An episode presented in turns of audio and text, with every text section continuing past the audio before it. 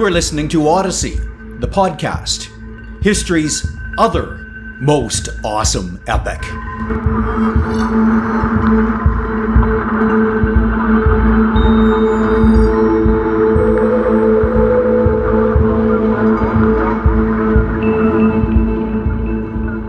Today's episode is titled Aeolus and the Laestrygonians.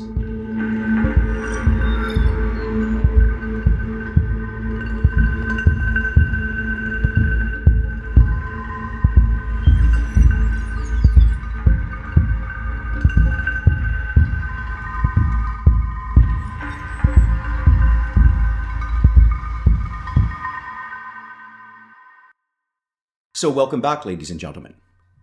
I'm choosing to title this episode Aeolus and the Laestrygonians. Now, just a quick recap of where our story is as we dive into this episode.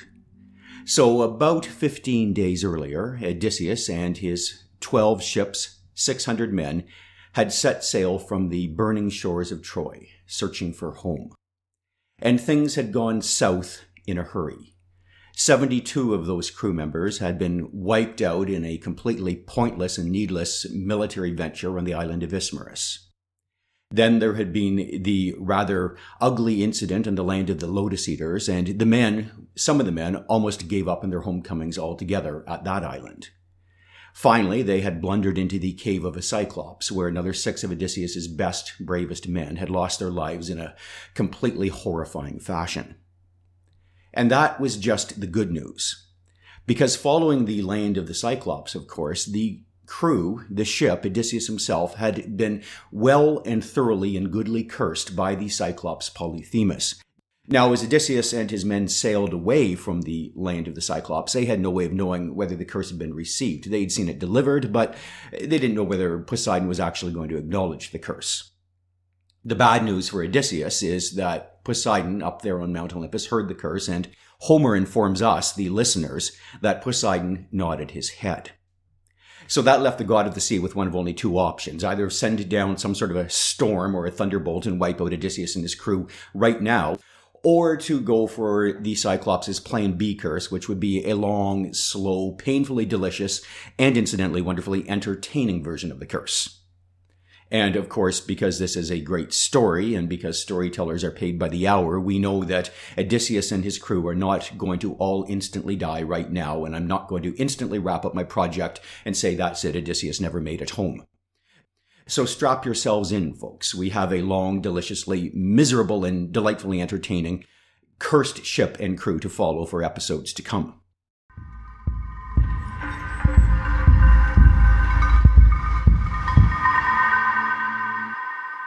So, Odysseus and his men, lost, having no idea where they were in the Mediterranean Sea, sailed for a few days. We have no idea how long Odysseus really doesn't report. And then off in the distance, well, they spotted possible hope. It, there was there was something floating off in the distance, and it, it looked like an island, but an island constructed entirely of bronze. And, and the way it was perched there on top of the Mediterranean Sea was entirely improbable. Uh, something that size in bronze should have sunk to the bottom of the Mediterranean Sea. So Odysseus and his men, intrigued and of course also desperately needing new provisions and also desperately needing new directions, rowed towards that improbable shiny bronze structure in the middle of the Mediterranean Sea. Now, when they got closer, they realized that really all they were looking at was a spectacular island which had wonderful walls and fortifications. And uh, some artist at some stage in history had done some wonderful, wonderful, I don't know, siding of those walls with some bronze plates and they were catching the sun and that's what created the effect. But all in all, it was a very nice, normal looking island. The harbor, as they looked at it, looked calm, quiet, peaceful, and tranquil. So Odysseus and his men rowed into that harbor. Now, of course, they were keeping their fingers half crossed. Their last rowing into a harbor had not turned out so well because that had been a harbor and a land governed by Cyclops giants who did not practice Zeus's laws of Xenia. So uh, Odysseus and his men breathed their first sigh of relief when they looked down to the shore and saw that the individuals walking around in that harbor comfortingly had two eyes and not one. Then Odysseus and his men were even more comforted when Odysseus hopped off of his boat and bravely announced that they were travelers. They were lost at sea and they were suppliants and they were wondering if the laws of Zeus Xenius were practiced here in this island. Would they receive hospitality? And the response that they received from the harbor master was likely the most comforting words they had heard in some time. The, the harbor master simply turned to Odysseus and said, Well, of course you'll receive hospitality. Are not the rules and the laws of the great god Zeus practiced on all islands in the Mediterranean? So, Odysseus and his 12 ships landed in the harbor. Now, at that point, of course, Xenia rules and customs required that uh, Odysseus, who was obviously noble born, receive a different level of accommodation, food, shelter, and clothing than would the members of his crew who were not noble born. So Odysseus was invited up to King Aeolus' palace. On the way up, he was, of course, informed that he had landed on the land of Aeolia, which was governed by the wonderful King Aeolus his men uh, of a lesser class, well, they were treated with appropriate lesser class hospitality down on the docks, and they were likely all put up inside of the taverns and had an absolutely spectacular time with the local guys of their own socio-economic setting, while Odysseus was up at the palace hobnobbing with the royalty. Well, of course, King Aeolus greeted Odysseus, asked him none of his business, asked him nothing about his name, and instead the servants provided Odysseus with a glorious bath, wonderful new robes, and a nice hot meal before Aeolus finally asked the now appropriate question, uh, So who are you, traveler? And Odysseus, who now, of course, had every reason to trust King Aeolus, replied that I am Odysseus. I've recently come from Troy. I am seeking my homecoming. No, ladies and gentlemen, the most amazing thing is, in spite of the fact that the war against Troy had only been over for a matter of 15 days, it turned out that the people of the land of Aeolus knew a fair bit about that war, and more comforting still, they appeared to be big supporters of the Greek cause in that war, and Aeolus was absolutely thoroughly delighted when he realized that now here as his host guest was, well, Odysseus, a, a guy he had certainly heard about from his exploits inside of the Trojan War. So Aeolus invited Odysseus to stay and in the evenings entertain the entire royal family and all the retainers with stories of that Trojan War. And, and ladies and gentlemen, this was, well, Odysseus was in a seventh heaven here. Uh, remember that Odysseus is our consummate storyteller. Uh, Athena, of course, calls him a bullshit specialist, but it's really a fine line between the two as well, those of you who have been listening to this podcast no doubt have realized so Odysseus had what every storyteller in the Bronze Age world or in the 21st century absolutely craves and adores. A captive audience with very, very deep pockets. And so Odysseus stayed on the island of Aeolus for not the three to five customary Xenia days, but rather for a full month, weaving tall tales of Troy, some of them possibly even true. And of course, most of those tales would have focused on the mighty and heroic exploits of the great Odysseus himself. Well, of course, the day eventually came when Odysseus realized, you know, this is really great, but I, I, I do have a homecoming uh, in mind. Uh, uh, there is Penelope, there is Telemachus. It has been 10 years, possibly dallying for a month on an island, telling tall tales isn't, isn't really my prime objective. So Odysseus spoke with Aeolus and said, I'm going to need to leave in the morning. And there's still that small problem of, uh, you don't happen to know where Ithaca is, do you? Well, Aeolus, with a twinkle in his eye, said, I, I, think I will be able to help you with your problems of homecoming, Odysseus, um, but let's deal with that in the morning. I, I have a rather interesting guest gift ready for you. So the next morning, Odysseus, Aeolus, hopped onto a chariot and headed down towards the harbor where Aeolus's men had fully reprovisioned and kitted out the 12 boats inside of Odysseus's fleet. They were sitting peacefully, patiently in the harbor. Odysseus's crew were in absolutely fine form, and Aeolus stopped the chariot in front of Odysseus's command boat. Now, behind Aeolus' chariot, as he headed down towards the shore, Aeolus had instructed a large cart to be driven by two huge oxen and on the back of that cart was a massive leather bag. Now, ladies and gentlemen, this leather bag it looked as though it had been built out of the skin or the carcass of a flayed full-size oxen. It, it, looked like a massive, giant leather balloon, stretched tight almost to the bursting point, then tied off at the top with a heavy silver cord. Aeolus hopped off of the chariot, walked back to the cart, and reaching out his long arms, Uh, could barely grip onto this leather bag. It was so huge. And then Aeolus, grabbing the bag and staggering, turned to Odysseus and said, Direct me to the front hold of your own command ship, Odysseus. This is your guest gift. I want to put it into some place safe before you depart.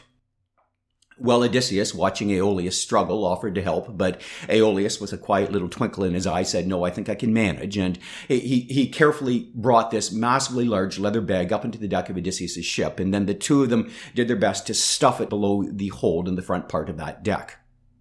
Well, the sailors, of course, all watched on in curiosity. This was this was a guest gift. They knew that the guest gift would be coming. That was part of the Xenia ritual. But but this was a wealthy kingdom, and th- and this bag was absolutely spectacular. My God, the amount of treasure that could have been in that bag was mind-boggling, and the fact that Aeolus could even hold it was well something else entirely. Well, once the bag had been carefully stashed, Aeolus turned to Odysseus with a twinkle in his eye and said, "So so do you want to know what your gift is, Odysseus?" Now, of course, Odysseus desperately wanted to know, but the rules of Xenia were fairly clear back in the Bronze Age, much like today, ladies and gentlemen, if somebody gives you a nicely wrapped up present when you're about to leave their place, it's considered a little bit tacky or gauche to cross examine them on the contents of the gift. In other words, a gift is freely given and therefore should be received graciously and gratefully, even if it turns out to be something which you then uh, quietly and discreetly, well, regift or return to the store sometime later. So, uh, so Odysseus wasn't asking about this amazing looking bag of treasure stashed into his deck, but no doubt Odysseus was curious about it. Well, Aeolus broke Odysseus' curiosity. He said, Odysseus, no doubt you'd like to know what's inside of that bag. And Odysseus, smiling, said, Well, I am not really allowed to ask, but if you tell me, then I, I won't have to stop the ship and open the bag the minute we're out of your harbor, good king. So Odysseus listened as Aeolus quietly and under his breath explained. Odysseus, Aeolus explained, I am not a god but I am clearly favored by the gods. And the god Zeus has given me a unique and particular gift, Odysseus. The god Zeus has gifted me with control and power over all of the winds in the high seas. Odysseus, I am the master of the east wind, the west wind, the north wind, the south wind. And Odysseus, I can control the direction, the tempo, the speed of all of those winds. Now, your home, your beloved Ithaca, your wife Penelope, your son Telemachus, which you have spoken about so much. They are all due west of here, Odysseus. So what I have done is I have placed into that large leather bag stowed below the deck of your ship all the winds of the Mediterranean, save for the west wind. So Odysseus, when you leave the harbor, simply pull in your oars, set the great sail, sit back, and enjoy the ride. The winds trapped in that bag will keep Poseidon from giving you any troubles whatsoever. And the breeze still out there in the Mediterranean, well, I have it precisely calibrated. Odysseus, you will be safely in Ithaca's harbor in 10 days without having to do a thing. You don't even have to steer. That, Odysseus, is my gift to you. A homecoming. Now, ladies and gentlemen, we can only we can only speculate. Uh, uh, Odysseus had already been pretty excited about that big leather bag, assuming that, well, King Aeolus had just doubled his treasure and his haul of gifts from Troy in one fell gift. But this was something far greater than all of Troy's treasure combined. This is what Odysseus and every man on his crew had been dreaming about for 10 long, painful, difficult, ugly years. Homecoming. And this, of course, particularly given the Cyclops' curse. This was their meal ticket home. Well, Odysseus smiled, he beamed, he, he, he thanked Aeolus as profusely as he could, and Aeolus simply turned to Odysseus and said, You need to keep that bag safe.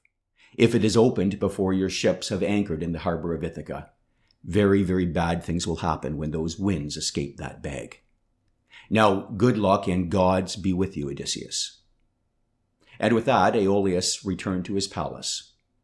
Well, Odysseus nodded to his fleet, and they rowed out of the Aeolian harbor onto the high seas of the Mediterranean. Then Odysseus gathered the fleet around. He announced from the top deck, Boys, Aeolus has given me the directions. We are going home. Ithaca is only a mere ten days away. Pull in your oars, set the great sails. Boys, we're going home. And once the cheering died down, and that took some time, the men followed Odysseus's command, and indeed, Aeolus' gift was precisely what he had promised. When the great sails on those twelve boats were raised, a stiff but precisely calibrated westerly wind picked up, filled the sails, and the boats verily sped across an otherwise calm, peaceful, and pleasant Mediterranean Sea. And then, ladies and gentlemen, Odysseus, our Odysseus, made the greatest mistake of his entire life. For some reason, for some reason which we don't know, because it's not documented and Odysseus never explains it himself, Odysseus decided in his wisdom to not inform any members of his crew on the exact contents of that huge leather bag stowed below deck. In fact, instead of informing the crew that, hey boys, Aeolus has just given us a large leather bag of wind, what say we do our very best to protect it on the voyage home? Odysseus actually went deliberately out of his way to not answer the men's question about that huge leather bag below deck. And the men, of course, who had seen Aeolus struggling with that big leather bag, it had piqued their curiosity. And of course, as soon as they rode in the harbor and, and away from the, the guy who had given the gift, they, of course, had all shouted out, So what's in the bag, Captain? Are, are, are you a rich man? Are, are, are, we rich men, Captain? Just how much treasure is in that bag, Captain? And, and, and of course, Odysseus at that point could have easily said, Boys, eh, there's treasure in that bag, but let me explain precisely what sort of treasure it is. But, but instead, Odysseus shut up all conversation and all debate on the bag. He wouldn't talk about it. And he made it very, very clear to the men that he didn't want them talking about it either. And so as a consequence, ladies and gentlemen, as those 12 boats sped across the Mediterranean Sea towards home, well, the men on Odysseus's boats had no choice but to fill the information vacuum which Odysseus had created with their own forms of idle speculation they began to ask questions. They began to, to, to, say to each other, well, clearly the bag must contain treasure. And, and when Odysseus, of course, didn't disabuse them of that notion, they just magnified and amplified the amount of treasure contained in that bag. And you really can't blame them. Uh, ladies and gentlemen, uh, these men, all of these men in the crew had, well, they were familiar with the practice of Xenia, and even the most humble of the men in that crew would have either given or received guest gifts at some stage in their life. And guest gifts, of course, were always tangible things of some sort. So in a way, some form of treasure. If you were poor, it might just be a tiny, tiny, tiny little copper coin. But the men assumed the logical thing. The guest gift contained treasure. Not one of those men ever in the entire history of their lives had ever heard of a guest gift being a large, magical, GPS guided bag of wind.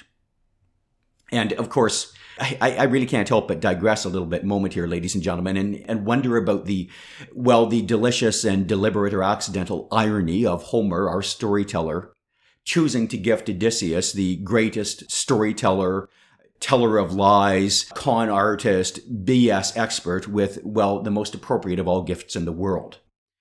A huge bag of wind. So the boat sped across the Mediterranean Sea. And Odysseus then compounded the problem of not telling the men about the bag of wind.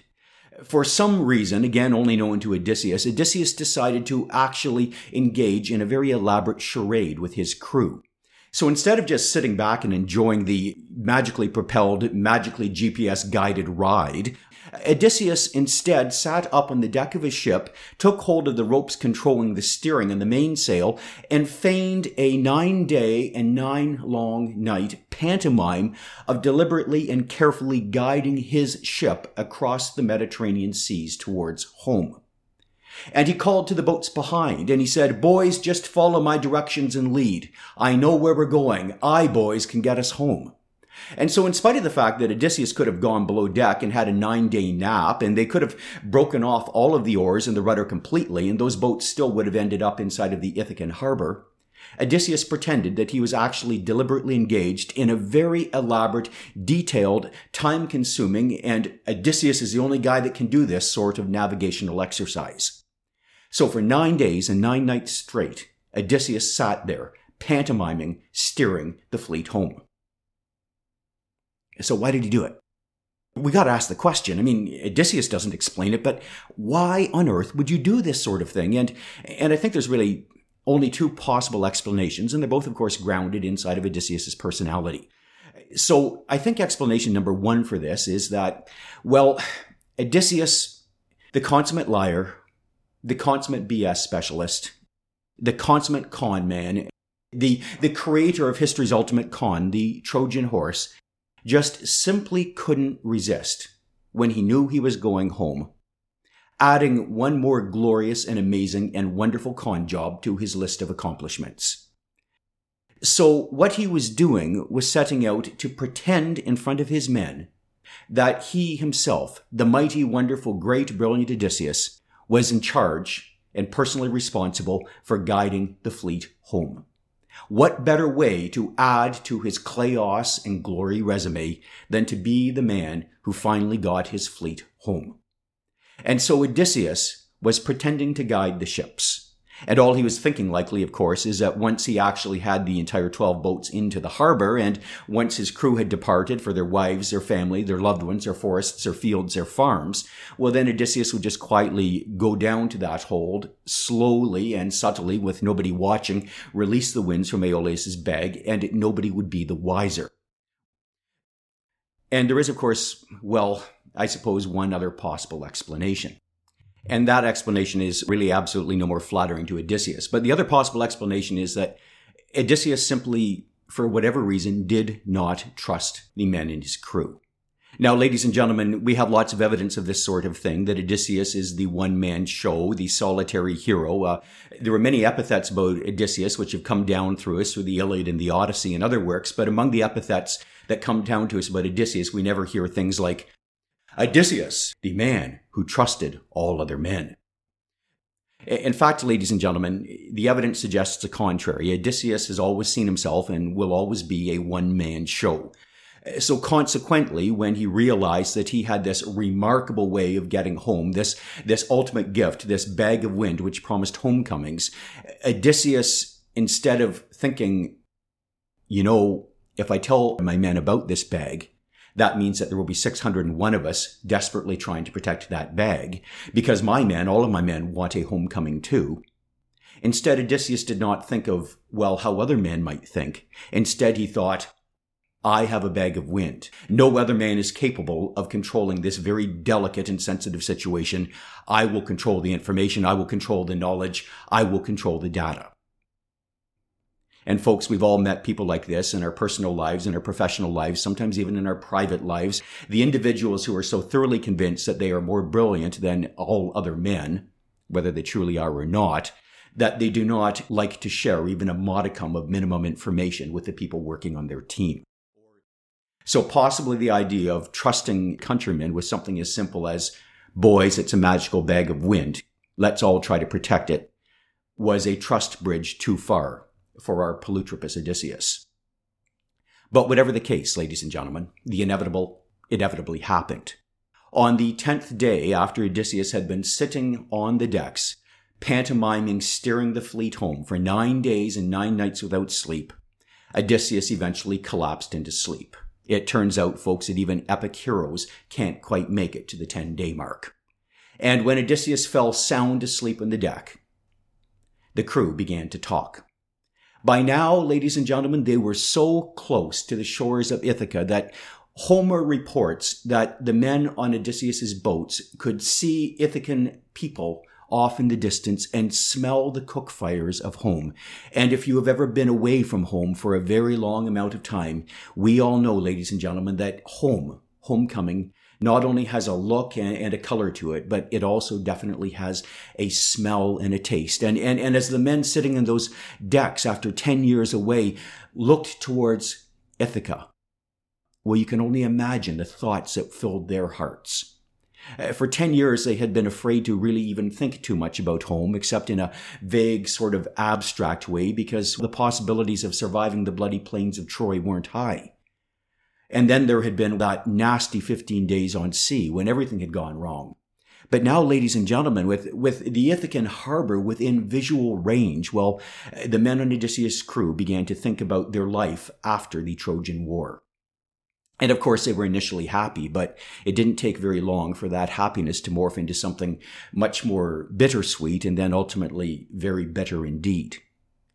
Ladies and gentlemen, these men had been away from their wives, from their parents, from their children, from their businesses, from their fields, from their farms for 10 long years on a mission which was supposed to have taken them away for maybe two to three weeks at most.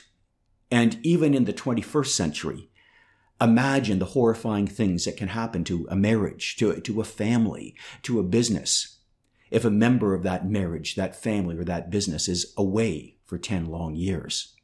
And this, folks, was the Bronze Age where wild cards of health, death, and economic disaster were even more wild.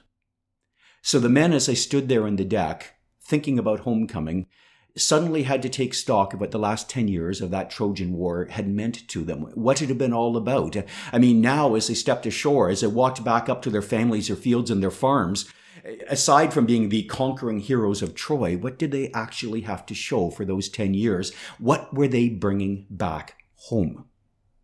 Now, of course, there was, we know, some Trojan treasure on the ships, but clearly not nearly enough Trojan treasure to distract the men on Odysseus's fleet from thinking about that huge, absolutely staggering bag of Aeolian gold which Odysseus had been recently gifted. And the minute the men, of course, started to think about that massive bag of treasure below deck, of course, the wheels fell off and everything went south in a hurry. Because the men began to talk about that treasure. And I, I, think Homer actually does such a wonderful job of explaining it that I, I'll just give you the little piece of dialogue which Homer shares. Our captain, our captain makes friends, and he is honored wherever he goes. Yes, and he gained great wealth as his share of the plunder when Troy fell. Uh, but we? We who helped him for so many years? Well, we're returning with empty hands. And now, in addition, well, King Aeolus has given him this remarkable gift. Uh, what is it? Well, let's find out. You know, we should open that bag and see how much gold and silver there is inside of it. And ladies and gentlemen, Homer goes on with the following account of the disaster that followed. And the more that the men talked, the more this opinion, we should open the bag, prevailed. And so they opened the bag, and the wind rushed out of it, howling, and a hurricane seized them and blew them, terrified, into the vast open sea, and far, far away from their home. Now, they had been so painfully, so agonizingly close. And then this. And I, I can't help but wonder if, as the men of Ithaca were rowing into that harbor, or I should really say blowing into that harbor, and thinking about homecoming, was there not a parallel scene possibly happening up high in the battlements of Ithaca's palace?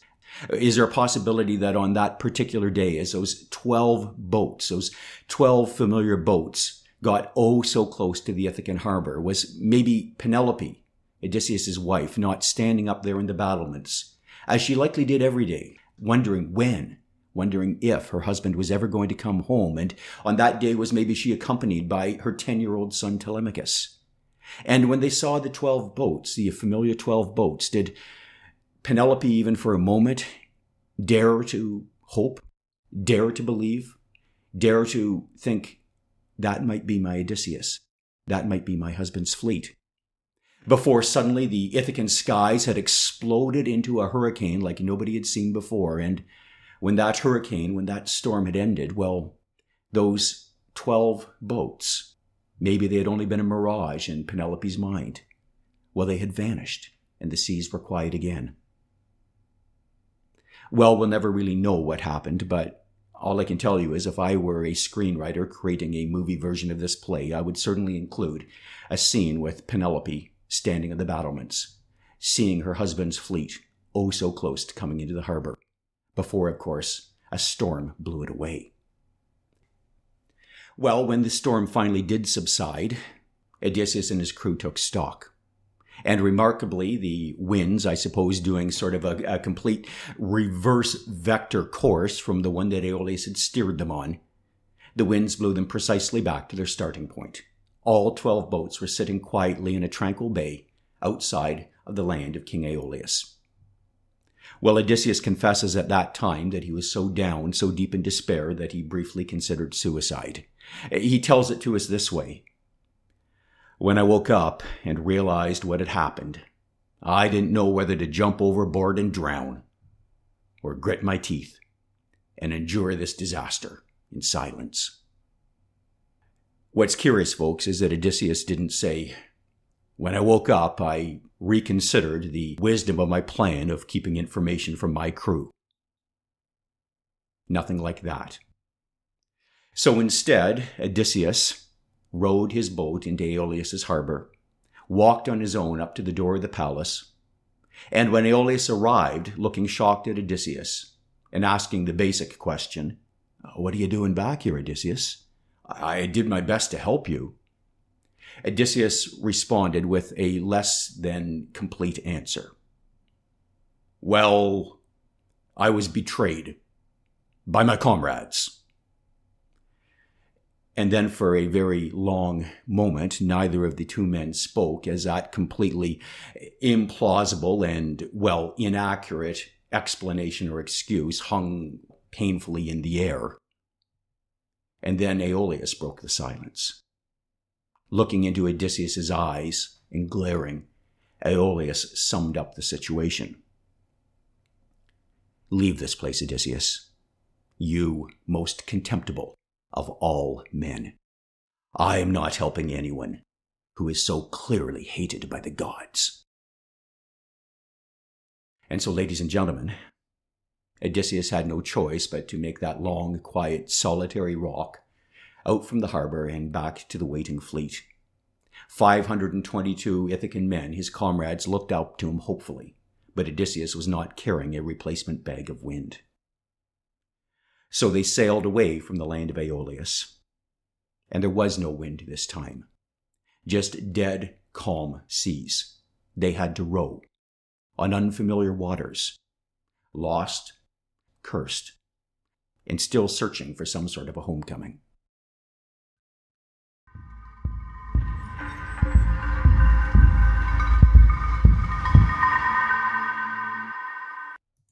Well, 11 days later, they finally saw some land and realizing that they had absolutely no options but to get there, they, they rowed their boats towards the shores of that land. And the land, of course, was not very hospitable or promising looking. I, unlike Aeolus' clearly civilized land, this was a, a shoreline of huge, towering, gray rock cliffs. The, the cliffs, started up high and then plunged almost vertically into the Mediterranean Sea and, and huge, powerful Mediterranean waves were crashing against the shores. But there was a unique feature and it offered some sort of promise of hope, hospitality, or directions home. And that was that somehow into those towering gray rock cliffs, something had carved a channel deep, deep, deep into those high rock cliffs. And the channel was narrow. It, the channel was only so narrow that a boat wanting to go down that channel would have to pull down its great sail and pull its oars into about half length. But if you were to follow that long, straight channel,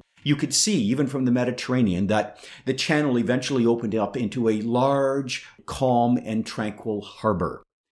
The place was absolutely spectacular looking. As, as Odysseus and his men looked from the outside, they realized that this harbor, either God made, man made, or made, I suppose, through the forces of geology and nature, was the most perfect and safe harbor that a ship could ever possibly sail into.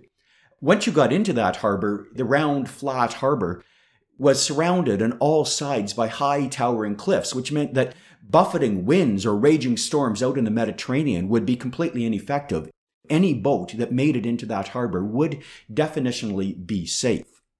So if you were a resident of that land, because around the top of the cliffs of the harbor, Odysseus and his men could clearly see huge stone homes and palaces. Well, if you were a resident of that land, then after a long day at sea, buffeted by the winds of the Mediterranean, there would have been nothing more comforting, nothing more pleasing, nothing more assuring of safety than to row down that long, high stone wall protected channel into that huge harbor where the winds of the Mediterranean would be absolutely powerless to do anything to hurt you or your ship. But there was a downside to this.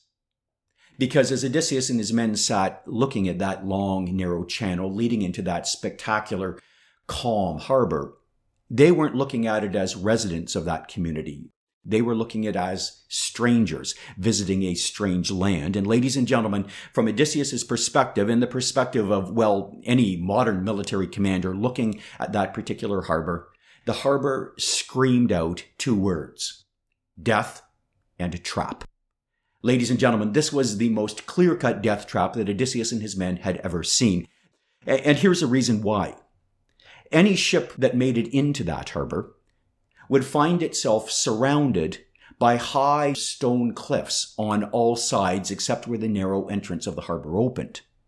And ladies and gentlemen, military strategy 101 is pretty clear that in any military campaign, occupying the high ground is a much smarter thing to do than being stuck down in the low ground.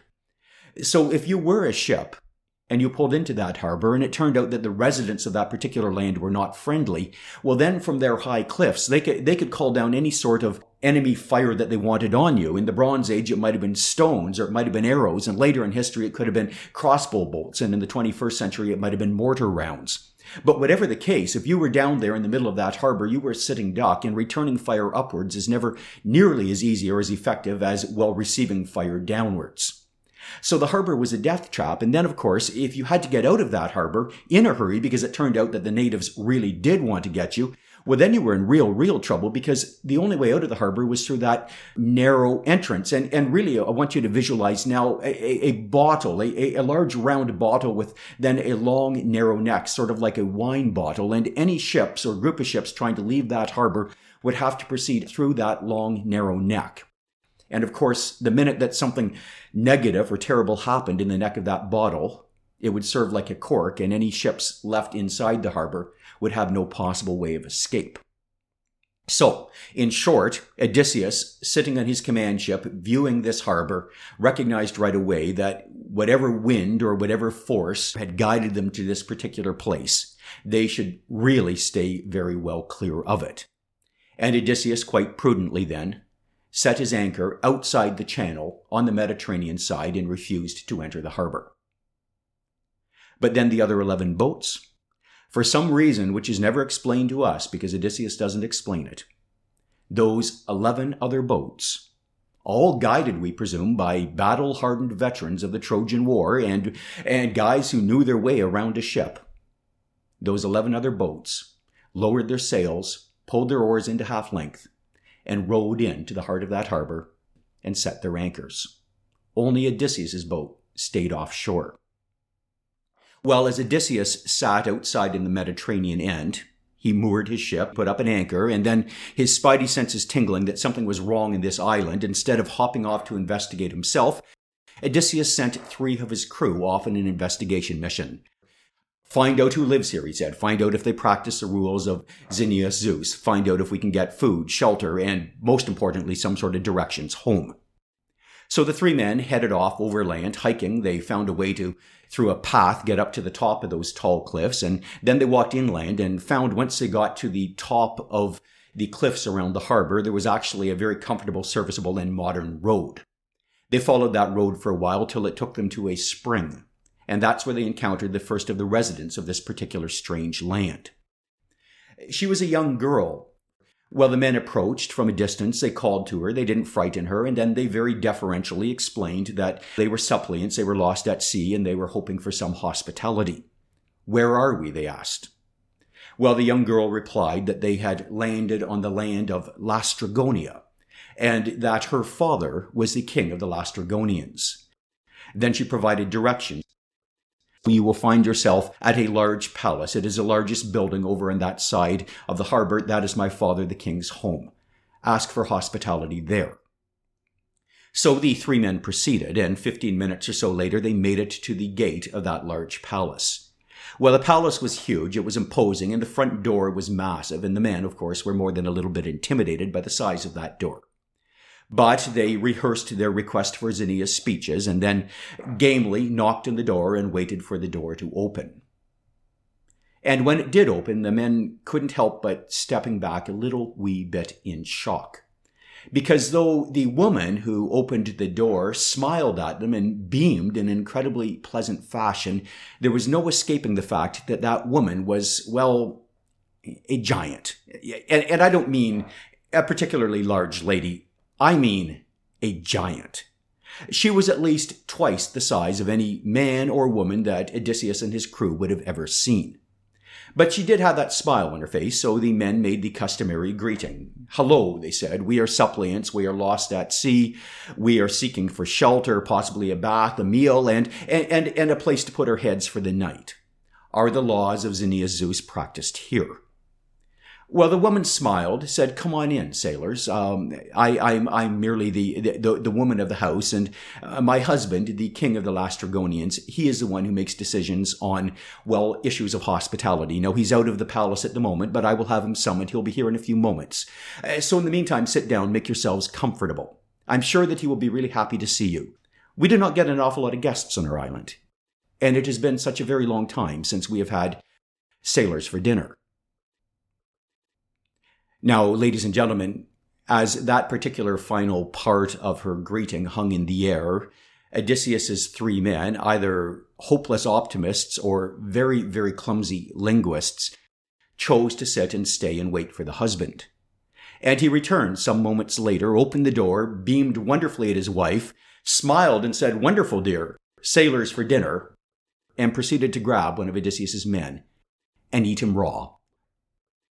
Well, the other two sailors, of course, leapt up and in a panic, now reeling that sailors for dinner had multiple meanings, even inside of ancient Greek. Well, the sailors went screaming and running down towards the boats in that harbor. And at the top of their lungs, they desperately tried to warn the crew that were now sitting in that boats, wondering whether hospitality was practiced in this island. Unfortunately, what they said, well, it led to some confusion. They're having us for dinner! They're having us for dinner! The two men screamed. And of course, that led to some of the men down in the harbor putting down their weapons and heading towards shore, going, wonderful, Xenia. And by the time that that linguistic confusion had been cleared up, it was too late. Ladies and gentlemen, the entire population of the land of Laestrygonia stepped out of their homes and walked towards the high towering cliffs surrounding that harbor. And ladies and gentlemen, the entire population of Laestrygonia were giants. Homer tells us that there were a thousand of them, and that might be a little bit of epic exaggeration. Let's just say that there were more than sufficient giants to ring the harbor, and those giants were more than tactically situated to do an awful lot of damage to Odysseus's 11 sitting duck boats down there in the harbor. Within moments, as the men in the harbor desperately tried to pull out their oars and row towards that narrow bottle-like entrance the last Laestrygonian giants began to rain down a heavy volley of boulders onto those boats. And the boulders, huge and coming from such height, crashed into the boats. Soon half of the boats were capsized, and the men in the harbor were swimming and drowning. One of the boats, two of the boats, desperately vied to make it to the entrance to the narrow channel to escape the harbor, and of course, in their panic, they managed to break their oars and then founder one of those boats right in the harbor's entrance. Now there was no way out of the trap. And once the Laestrygonians realized that all those sailors, those 11 boats, were going absolutely nowhere, the Laestrygonians took a moment's pause, quietly walked back to their homes, and returned with long, lethal, triple barbed spearfishing spears. And then the Laestrygonians, standing there with their spearfishing spears, proceeded to quietly and calmly spearfish 464 Ithacan men as they swam there, desperately trying to escape inside of the Laestrygonian harbor. Ladies and gentlemen, the men of Odysseus's crew were stacked up on the shore like so many salmon. And the Laestrygonians, of course, were going to be having sailors for dinner for weeks to come.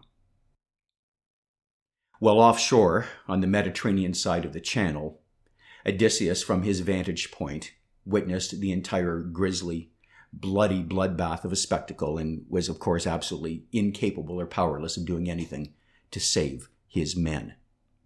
So they sat there stunned, watching in horrified silence until the Laestrygonians finished spearing the last of the crew. And then Odysseus and his remaining crew members bent under their oars, rowed out away from the Laestrygonians, back onto the relative safety of Poseidon's wine dark sea.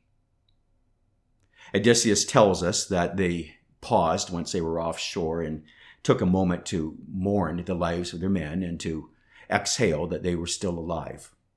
And then that one ship, that one small crew, sailed out, lost, cursed, and searching for home.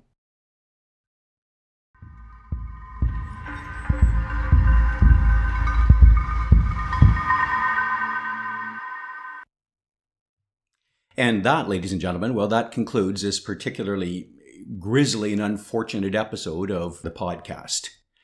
Now, when I was back in university doing my English literature degree, one of the courses that I took and I actually found really kind of fascinating was something called uh, the structure of stories. And, and, and what we did inside of that course is we looked at some of humanity's most famous and wonderful stories, uh, things like the Iliad, the Odyssey, uh, Beowulf, Gilgamesh, and then right up to the 21st century. We looked at all of these stories, and what we were trying to do in that course was engage in a version of literary criticism which attempts to look at the plots of stories and see commonality inside of the elements of those plots. In other words, do an awful lot of our stories, uh, particularly our big epic stories, ancient and modern, follow a similar structure or plot line. And when I got into this stuff, I really got fascinated by it because it turned out that when I started to look at these stories, I, I, began to see recurring themes, recurring plot devices, ways that stories like Lord of the Rings, Star Wars, Harry Potter, and the Odyssey, and Huckleberry Finn, and The Wizard of Oz all seem to follow an awful lot of similar patterns. And, and I got a great delight and an awful lot of fun in doing this. So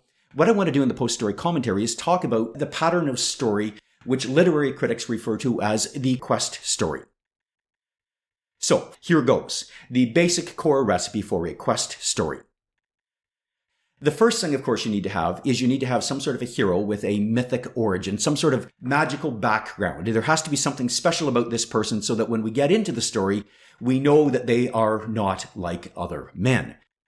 Now, when you get into later 21st century quest stories, the mythic origin thing sort of fades off a little bit. We have more egalitarian heroes in the 21st century, and everybody in a quest story in the 21st century, regardless of whether they're heroic or whether they have deific blood in them, gets their 15 minutes of questing fame.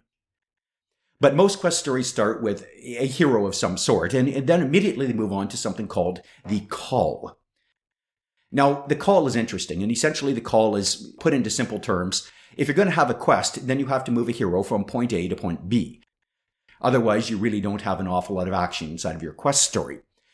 So the call is the motivational force which moves that hero from point A to point B. So think about Odysseus's call. Odysseus is, as our story opens, at point A, the beaches of Troy. And Odysseus, our hero of his quest story, is attempting to make it to point B. Point B, of course, is Ithaca, where his kingdom, his wife, and his child await. So the basic structure of the story is let's get our hero, Odysseus, from point A to point B. Now, in the quest story, there has to be some impetus, some timetable, some motivation for why the hero needs to get there in a hurry. And we already had that very well established way back in the earlier episode when we talked about what's going back in Ithaca. Odysseus needs to get home soon. The kingdom is getting into economic trouble, and Telemachus desperately, desperately, desperately needs a dad. Uh, oh, and Penelope, well, she might like to see her husband again after 10 years. The next ingredient we need inside of a quest story, of course, is a cast of characters. Now, inside of the cast of characters, the Odyssey obviously has 600 of them, and I'm going to get on in a minute to how Quest Story uses a cast of 600 characters when it's telling a story. But first, I want to look at a couple of the other ways that the cast of character ingredient is used in other stories and other Quest stories. One that you see fairly frequently in the stories and you'll recognize right away is a quest story where the hero is accompanied on his quest by the faithful companion or loyal sidekick, if you will. And the purpose of the faithful companion or loyal sidekick is to essentially follow the hero around and act as a mirror or as a foil, which demonstrates just how absolutely stunning and brilliant and clever and cunning the hero is compared to even his traveling companion.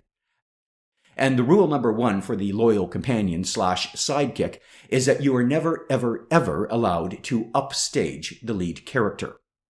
The quest story cannot have two characters competing for the lead and for the spotlight.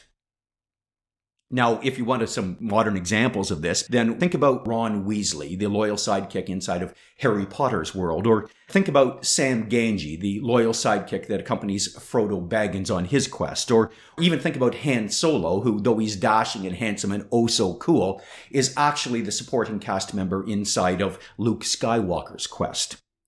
All three of these supporting cast members are loyal sidekicks. They're hardworking and, well, they're all definitely committed to the cause, but they are certainly not the hero of the quest. Oh, and I should just mention in passing, the hero is always a boy. The role of females inside of quest stories up until the 20th century is pretty clear. They stay at home, they tend home and hearth, they keep the home fires burning, and then they stand on the battlements every day and they pine and they wait for their boy to come home from his quest. So back to the different possible ways that you can use your supporting cast members. If you decide that you do not want inside of your quest a loyal sidekick, instead you can opt for the Band of Brothers option.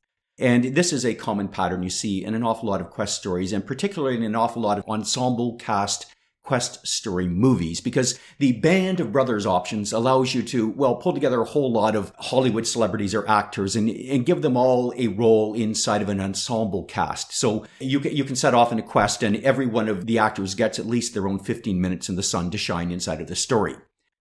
But in a traditional Band of Brothers quest story, there is always still a lead, the central character who is the person who is on quest. And the role of the Band of Brothers is to use their various skills, attributes, and skill sets to support the hero on his quest. Now, the best example of this that comes to mind is actually a 20th century example. And so we're actually going to use an example of a heroine here. And the best example of this is the heroine Dorothy. Now, if you remember Dorothy's quest, Dorothy is starting out at point A, Oz, and her quest is attempt to make it back to point B, Kansas, because Dorothy, like Odysseus, agrees that there really is no place like home. Now, Dorothy on her quest is accompanied by a band of three traveling companions, and the traveling companions inside of this story are pretty on the nose support for Dorothy. Uh, you have wisdom, or intelligence, or brains, represented by a scarecrow. You have courage, represented by a cowardly lion, and, and you have uh, heart or love or fortitude represented by a tin man and those three band of brothers help dorothy complete her quest and of course since we're talking about the band of brothers model to help a hero complete his quest I, I would be remiss to not direct your attention to western literature and culture's most defining well-known and archetypical quest story it, it involves a guy named jesus and he's supported, of course, by his band of 12 disciples. And ladies and gentlemen, if like me, you grew up reading the story one particular way inside of that tradition, then eh, just for fun, go back and take a look at the story of the life of Jesus from miraculous birth and origins through to the call and then through all of the things that I'm going to top us out about quest ingredients to follow right through death and eventual resurrection. And I think you'll see that the Jesus story is actually the quintessential and consummate quest story inside of the Western literary tradition. But the Odyssey uses neither the loyal sidekick model nor the Band of Brothers model. Instead, the Odyssey uses the cast of 600 crew members model, and I want to talk a little bit about what the Odyssey is doing here. What are the role of those 600 crew members inside of Odysseus's quest? Why are they there? Why does Homer bother to include 600 of them? And the answer here, I think, is that the Odyssey falls into the most common pattern of utilization of supporting cast members. The crew member of Homer's Odyssey, ladies and gentlemen, are in the story for only one purpose. They are there to die. Horrible, nasty, violent, terrifying deaths. They are, to put it into modern terms, expendable cast members or red shirts. Now, a little bit of fun. If you're not familiar with the term red shirts, it's become a very common and contemporary term inside of, well, literary and particularly inside of movie and film analysis. But here's what a red shirt is. So way back in 1966, the original Star Trek series opened and, and showed up in television for three short years. And inside of that Star Trek series, viewers of that series very, very quickly noticed the most fascinating thing happening in, in an awful lot of the episodes. It turned out that in an awful lot of episodes, when the lead characters of Star Trek, and that would be, let's see, Kirk, Spock, McCoy, beamed down to a planet or to some strange location in the first few moments of the episode's opening, they were often accompanied by a cast of security personnel, with their phasers, of course, always on stun. And those security personnel, it turned out, in all of the episodes were dressed in red shirts.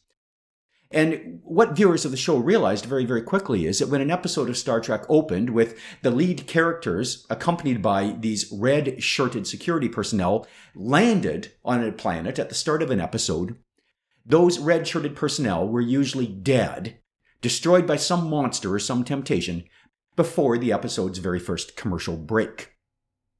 In fact, people started to research this and geek out on this in an awful lot of detail, and it turns out, ladies and gentlemen, that of all the people killed in the original Star Trek series, a full 73% of them were anonymous cast members, expendable crew members, dressed in red shirts. And ladies and gentlemen, Homer's 600 cast members, the crew that leave from Ithaca with him, these Ithacan countrymen of Odysseus, they are definitionally red shirts. Their purpose in the story is essentially the same as the purpose of the crew members inside of the old Star Trek series. Their purpose is to die in violent, dramatic ways, which then allows the hero, or in the case of the Star Trek series, the heroes to shine. And the reason why this particular model of expendable cast members is so useful inside of a quest story is that the quest story really is about the hero, and we need to demonstrate that the hero is more brilliant, more cunning, more capable, more heroic than any other man. And the best way to do that is to demonstrate that mere mortal men succumbed to all sorts of monsters and temptations, which the hero heroically manages to overcome.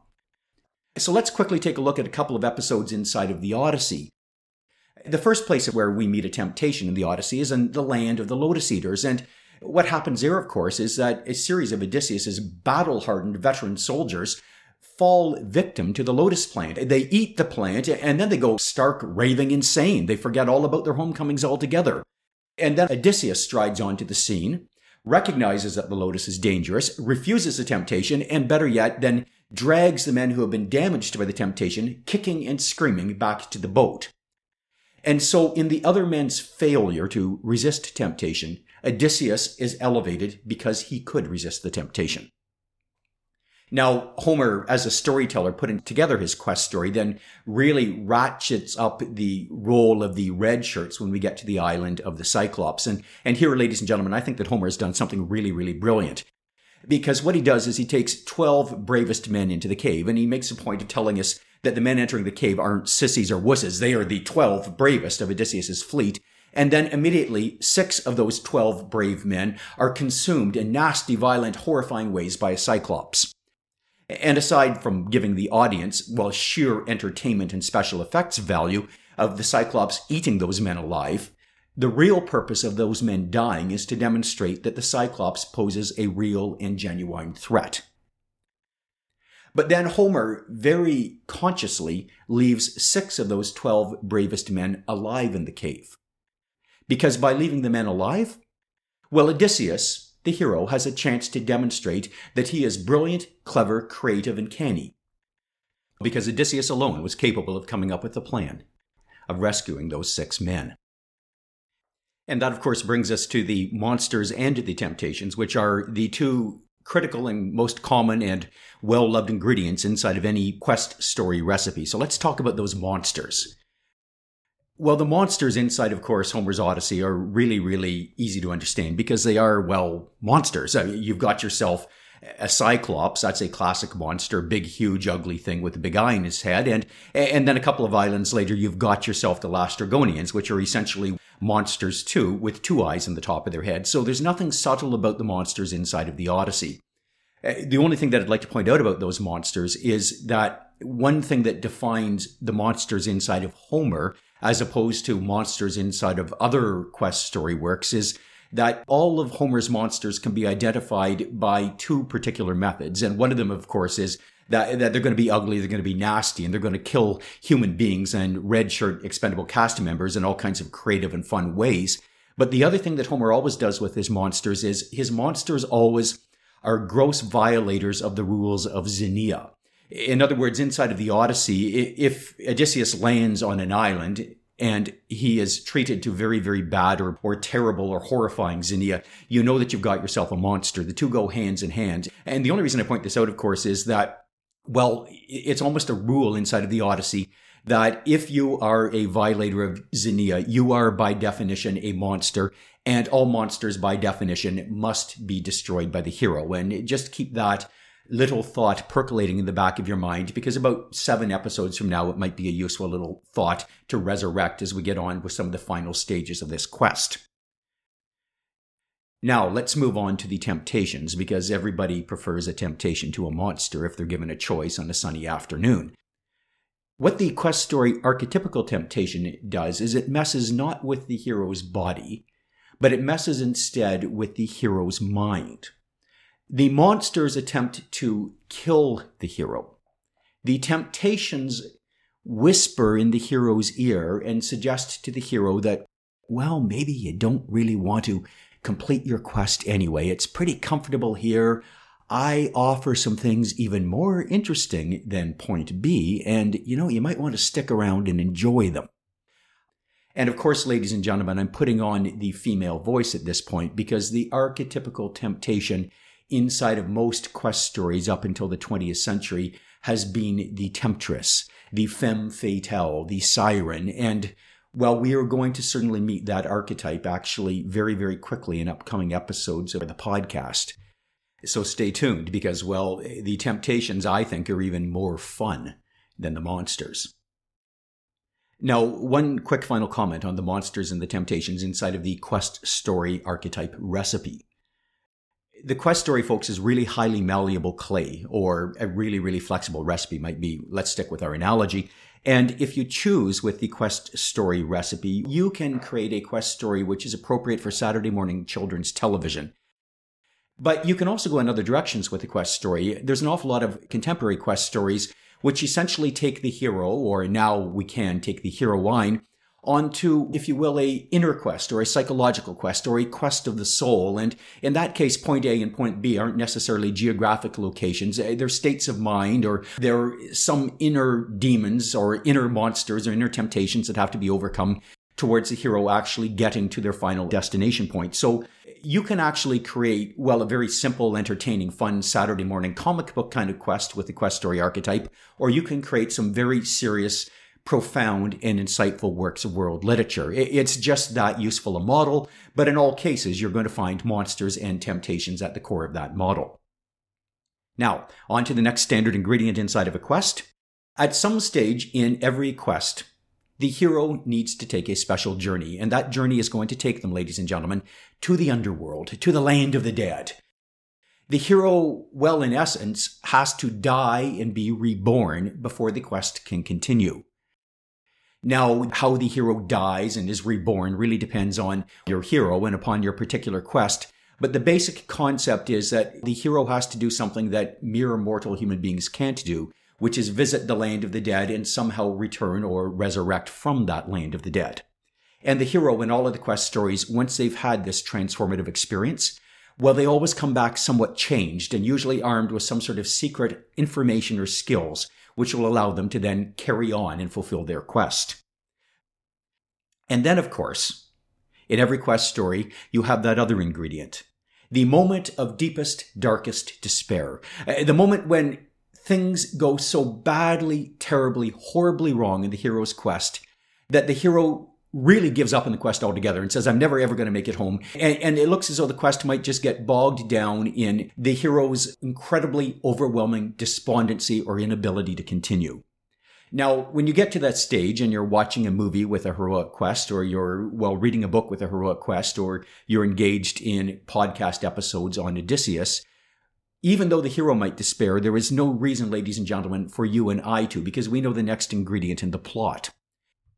Just when the hero is at his moment of deepest, darkest, most profound despair, supernatural help arrives. Now, the form of supernatural help that arrives really depends on the quest story that you're telling. Inside of this quest story, it's going to be an Olympian god or goddess who is going to come along and buck Odysseus up and help him get on with his quest. And in other stories, of course, you have other forms of divine or supernatural or magical deity type things showing up to help the hero along. So it could be, well, the ghost of Dumbledore there in Harry Potter's moment of deepest and darkest despair.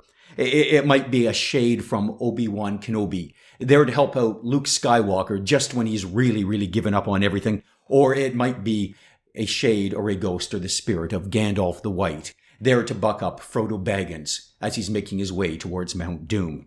And, well, with a little bit more cheerful, happy example, it might be Glinda the Good Witch of the North, come down to help Dorothy find her way back to Kansas from the land of Oz. But some supernatural aid will arrive on the scene, and the hero will carry on with his quest. And then finally, of course, the hero will arrive at point B, the ultimate goal. And just as we and the hero are beginning to exhale and go, yes, it all ended well, of course, there has to be that inevitable final moment. The final ordeal. And ladies and gentlemen, the final ordeal is one of those elements inside of every self-respecting quest story recipe. And the final ordeal, of course, is something unexpected, something that the hero wasn't ready for, some little twist in the end. And of course, it's going to present the hero with their greatest, most difficult, and death defying challenge yet. And folks, then, that pretty well sums up how to bake a quest story recipe number 101. So here's what you need. You need to have mythic or divine origins. You need to have a call. You need to have some form of supporting cast members. You need to have monsters. You need to have temptations. You have to have an obligatory journey to the land of the dead. You need that moment of deepest, darkest despair. And then you need supernatural aid. And finally, when you arrive at point B, because in every quest, you do arrive at the destination, your hero is going to have to overcome some final, terrifying ordeal before the quest is complete.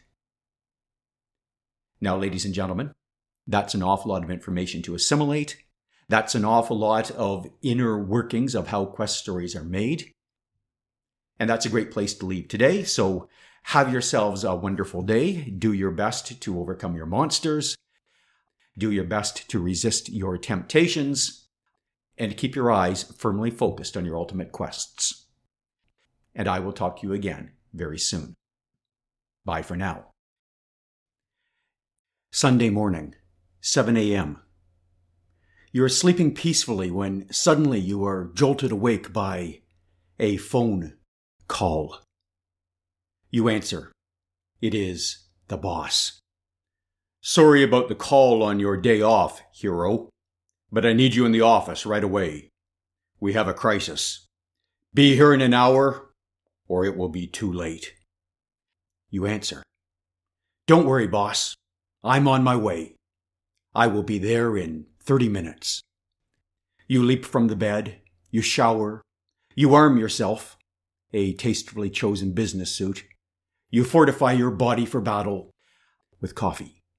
Then you hop into your minivan, a Honda Odyssey, and off you go, speeding down the wine dark freeway towards the office on what should be an incident free 15 minute drive.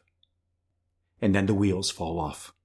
The freeway, well, it should be empty and wide open on a Sunday morning, but strangely today, unaccountably today, the freeway is clogged with cursed traffic.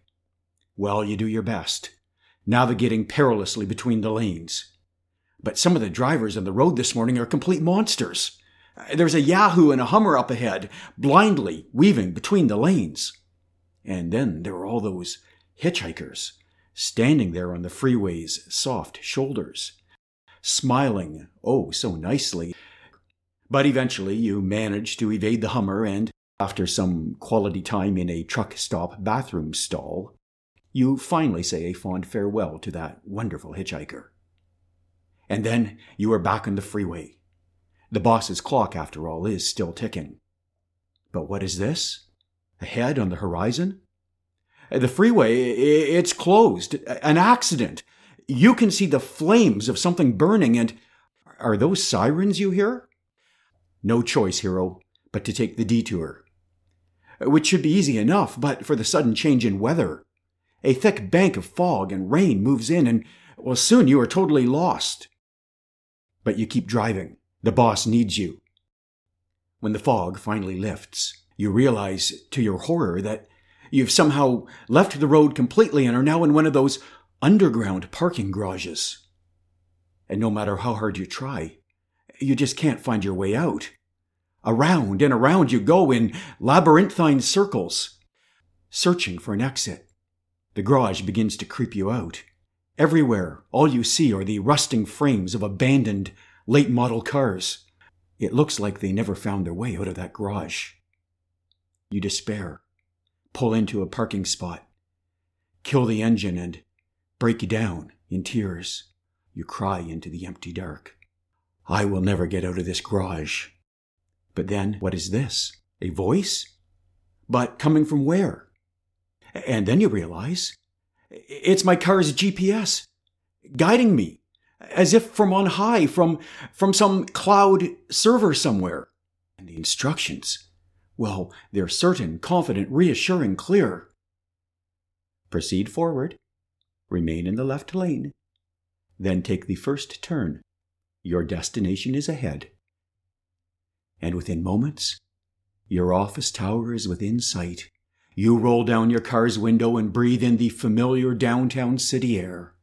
You are so close to your office that you can see some of your colleagues and smell the familiar Starbucks lattes as they clutch them in their soft, urban hands. You park your car and rush sprinting to the office tower entrance, almost daring to celebrate. You know you are very late, but you come with information. You can solve your boss's crisis. But what fresh hell is this? A, a picket line? barring entrance to the office? A host of striking employees, each armed with a cuttingly worded picket sign. You count. There must be nearly a 108 of them. And each, you know, will force you to read a pamphlet or sign a petition.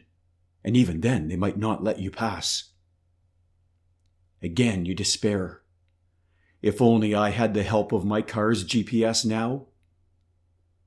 But then you remember. My cell phone. My cell phone has a navigation app. And once more, that certain, confident, reassuring voice, as if from the clouds, speaks. Calculating new route. Alternate access to destination via rear service elevator. Proceed on foot for one minute. And then you are crossing the threshold into your office. And there, still waiting for you after all these long hours is your boss. But what final cruel twist is this? Who is that other employee sitting at your desk, sitting on your chair? Have you arrived too late? Has your boss already fired your ass and replaced you with, with the intern?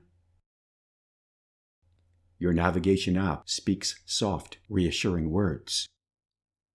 You have arrived at your destination. But have you arrived on time?